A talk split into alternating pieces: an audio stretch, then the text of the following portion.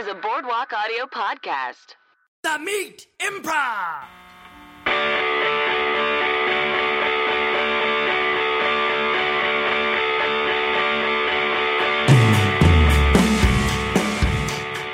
This is another chapter from my book, Training to Be Myself, an indulgent odyssey of obsessions, confessions, and curiosities, which you can pre order now at inkshares.com.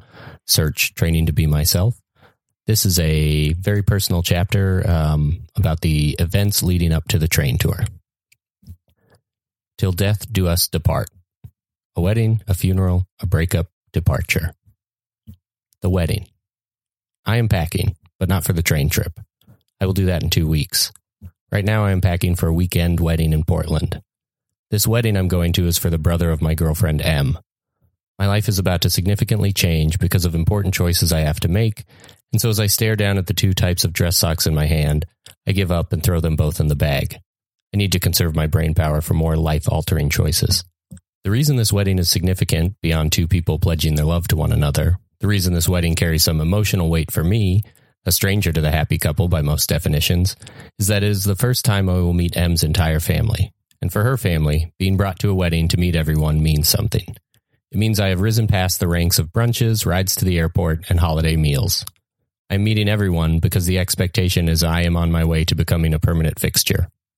The trouble with this is that is not the plan. My introduction to M's family is also my farewell. M and I have been together for over two years, and it is almost certain that sometime shortly after the reception, but shortly before I arrive at Union Station to board the Amtrak for two plus weeks, she and I will break up. I know this because we have talked about it. Talking about it has been helpful in the present, but naturally more troublesome as time rolls on. The details of our relationship are perhaps of interest, but they are not mine to share because the relationship belonged to both of us, and so making them public seems like a joint effort, and that is not in the cards. What I feel uncomfortable sharing is that our planned uncoupling is hollowing me out, but necessary. We have a fundamental disagreement about how we should spend our time as we grow old. Neither of us recognize the other as being wrong, and perhaps time will reveal that it is I am wrong and she is simply being kind. But for now, the least heartbreaking route appears to be to move forward with a thoughtful and planned breakup sooner rather than later as opposed to being blindsided or demolished by an unkind and regretful separation down the road. I can disclose I do not want kids. That is my current feeling, and as far as I can see down the road, the route never changes. But I hope that I am wrong. Everyone seems to think I am. What a great dad you'll be, someone will present as a compliment, despite me seeing it as evidence for the prosecution. My kids were the best thing to ever happen to me. You don't know how much it'll change you how much it will reveal about your ability to love. These are but a few of the many responses I have received when I present my position. And I am sure all of those sentiments are true. In fact, it's those truths that keep fatherhood at bay for me. I believe parenting to be the most important labor of love, intensive, lifelong career a human can embark on, and I want no part of it. I do not want to spend my life worrying about the safety and joy of a person I brought into this world. I do not want to inevitably traumatize or scar the most important human in my life. I do not want to bring someone into this world and then watch helplessly as the world bullies and intimidates them.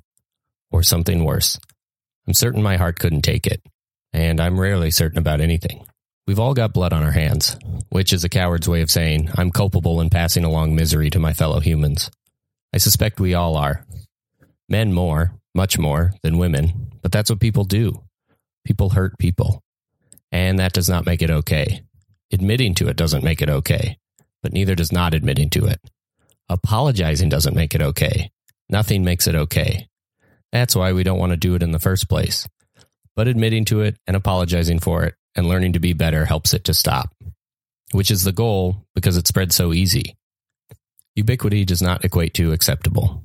We should be better. And my parents tried. They made a conscious effort. They were deliberately thoughtful in trying to raise a kind and thoughtful human. But still, we stumble and skin our knees and leave bruises. It's not okay, but it's expected.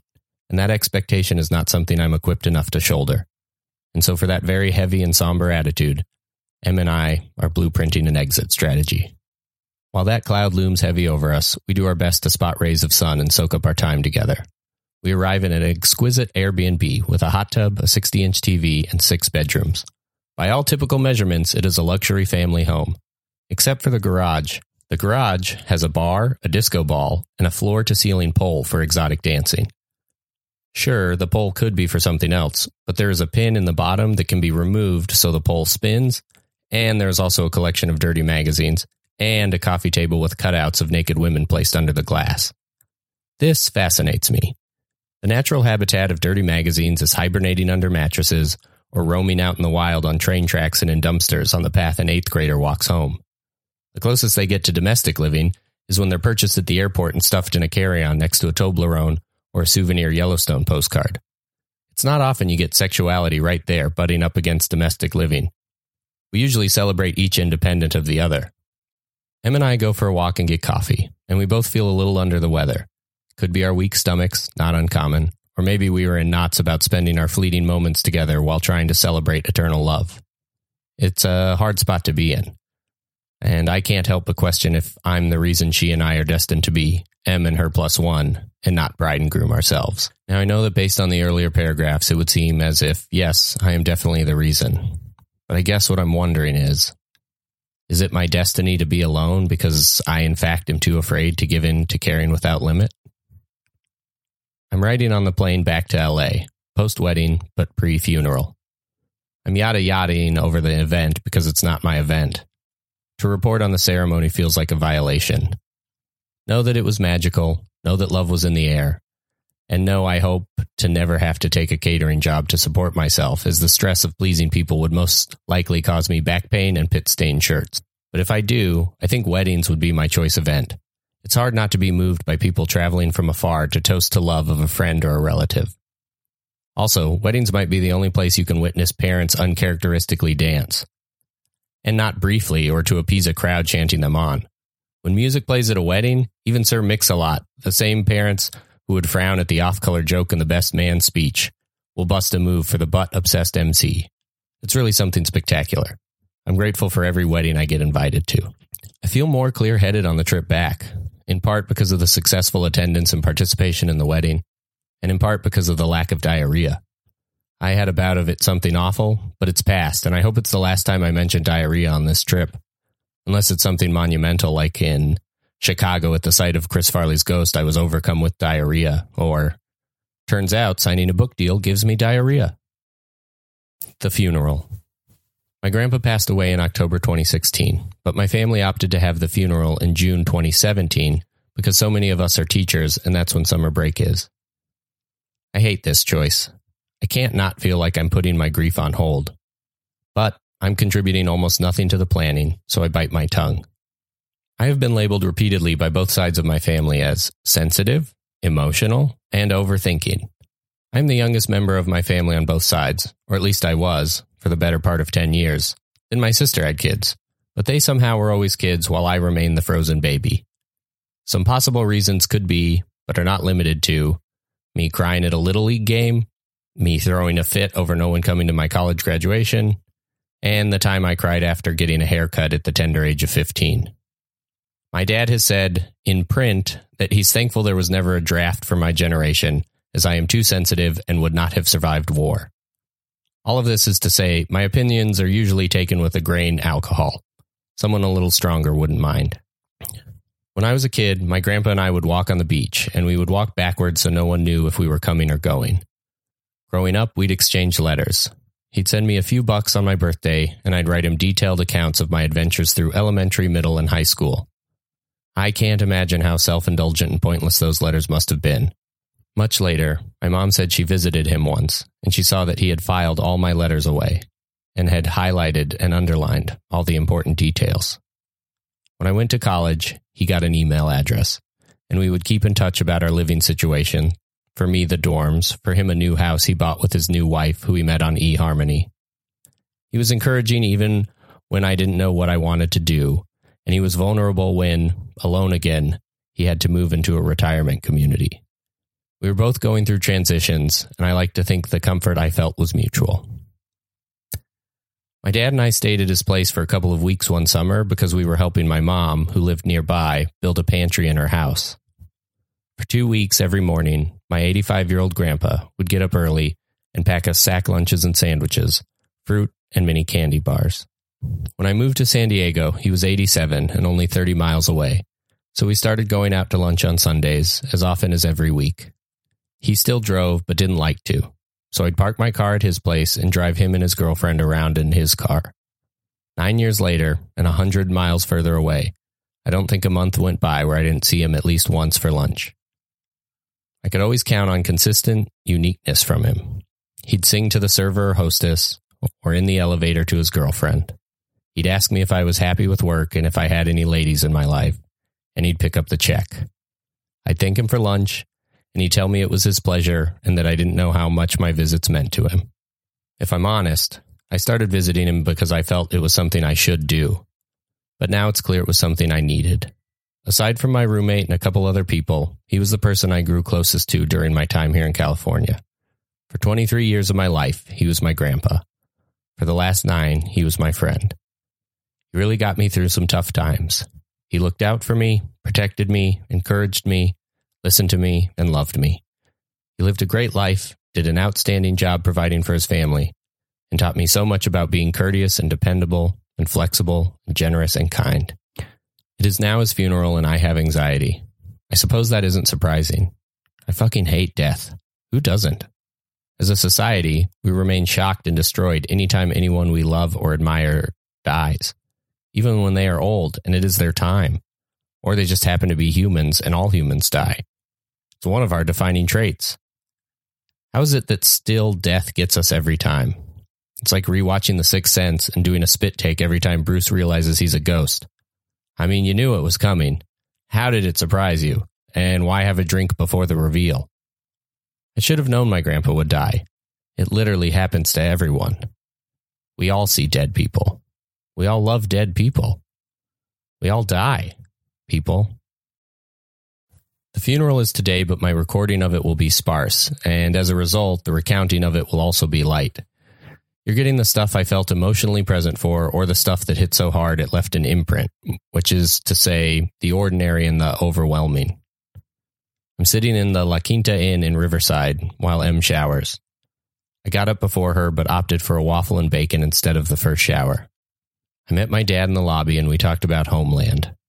My adult relationship with my dad consists mostly of us talking about what TV shows we both like. Not shows he likes and shows I like, but shows we both like. There's not a lot of room for listening to one another. It's mostly him talking to me about a show I like that he's watching. It's like show and tell, except it's eternally his turn and we brought the same thing. We could also talk about my grandpa and his dad being dead, but we don't. Aside from a visit here to a friend almost 12 years ago, I probably haven't been to Riverside since my grandmother's funeral, and I haven't been back to the cemetery since then. I'm reminded of my mom carrying me to bed. She used to carry me upstairs after I would fall asleep on the couch watching TV with her. She is five foot three inches, so this was more impressive every year as I continued my growth spurt, and she continued to be five foot three inches. Still, it wasn't something she could continue forever, and she has mentioned the notion of not knowing when the last time is the last time. I left the Air Force Cemetery in Riverside over 20 years ago, probably not thinking about whether I would be back. Even though my grandmother is buried there, I'm not sure it ever occurred to me to visit her. I'm not sure how often my grandpa did. But I sit in this hotel room, wondering if I'll ever be at the La Quinta Inn again. I may not. I will probably be here to Riverside again because I would like to visit my grandpa. And that's the thing I'm thinking about most. As I try to project out to my last days, looking back on the life I lived, my memories and time with my grandpa will have to share more and more space with new experiences and memories and relationships, and I hope that that space for him is always protected. I read cards he sent me 10 years ago, and he wrote me much more as a grandparent, fulfilling his role, saying things like, It's been nice to get to know you, and I enjoy your visits. And then when I look on more recent letters or think of things he said during our weekly lunches, I see that he really saw me as someone close to him, obviously as a grandson, but equally as a friend, a companion of sorts, to usher him into his final years with some positivity. It has to be so hard to get old, to lose loved ones, to be left to wonder, to be idle, to miss, and to love. I see now we probably made it easier on each other, my transition to California and his to old age. We were both on our own in ways we didn't quite plan for, and we were there to make sure we had love and support along the way. When he died, I fell apart. Even though we knew it was coming and he went peacefully, it didn't make it any easier. My sadness felt like selfishness. He made California feel like home, and his love was so warm.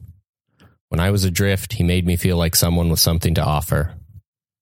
The last meal he and I had together, he sang in the hallway, he asked about my job, and he told me how much he adored M.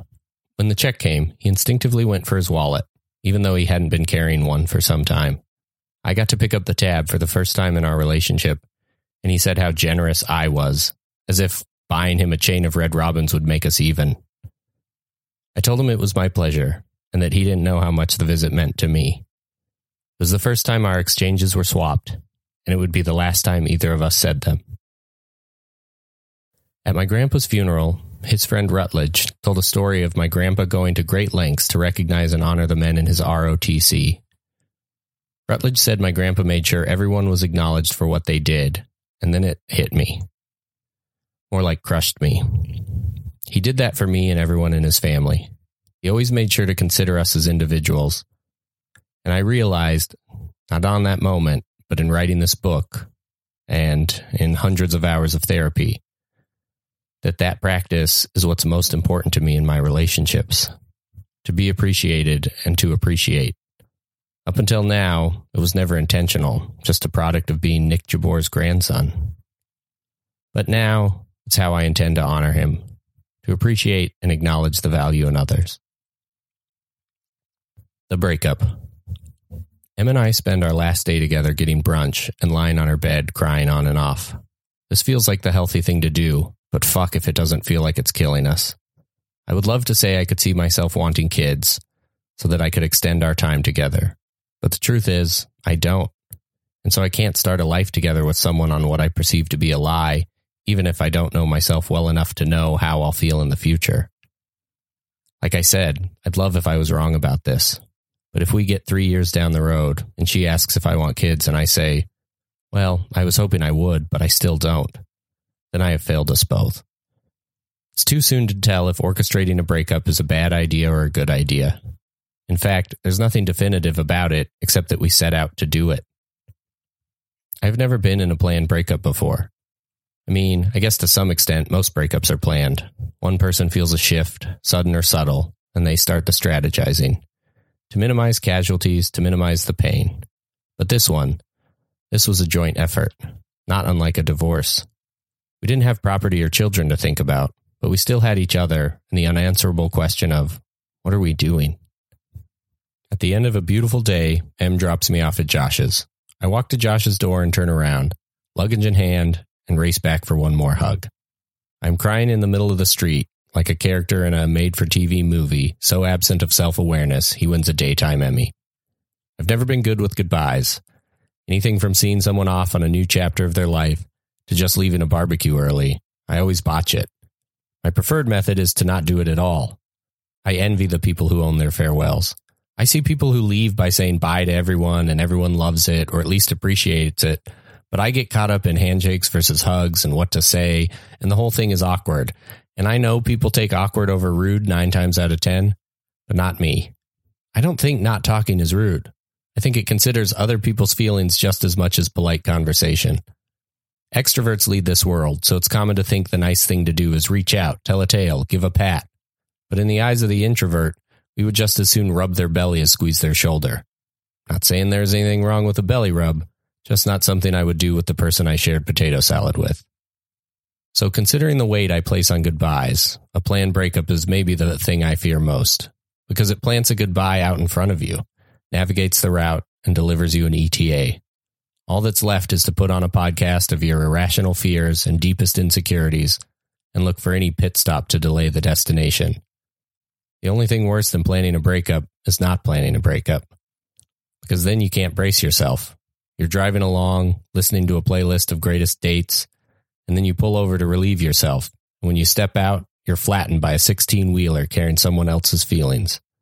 The semi roars on, specks of your heart splattered on its grill, while what remains of you twitches on the asphalt. I guess breakups just suck. You have arrived, my emotional GPS alerts me. It's supposed to be the end, but I find us in the middle. In the middle of the street, in the middle of me completely falling apart, and in the middle of not knowing what to say or do next. Em and I agree to work on our shit. A very ambiguous declaration, and even as we said it, I knew it would only make the immediate separation easy. A little morphine as we drift away. I wipe my eyes, clear my throat, and drag my luggage across Josh's doorstep. Departure. There are social contracts most humans agree to when out in public. The most notable don't get emotional. Take the metro or fly Delta, and you'll see everyone doing their best passport photo pose. No smiles, no frowns, refrain from the obscene, and especially no crying. People break these contracts by yelling at their significant other or drunkenly ordering another round, and when this happens, their peers are granted permission to stare. It's in the fine print. Don't stare unless someone shows emotion. Well, there is no more public place than Union Station, and no more unsettling emotion than crying. So I discreetly march head down through the lobby to the Amtrak window to get my ticket. A man playing a loud boombox is rapping and shouting, and I've never felt such relief for someone causing a scene. I pull my hat down over my eyes as they swell with tears and stress purchase $38 worth of snacks from the convenience store inside the station.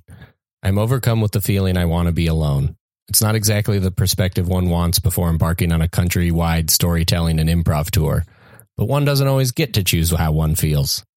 I take the next few minutes to stare out the window as we pull out of the station, and I reflect on being a crying man departing from Union Station, Los Angeles, whose next destination is improv in Maricopa, Arizona. I had an active imagination as a kid, but no amount of creativity could have predicted this version of adulthood.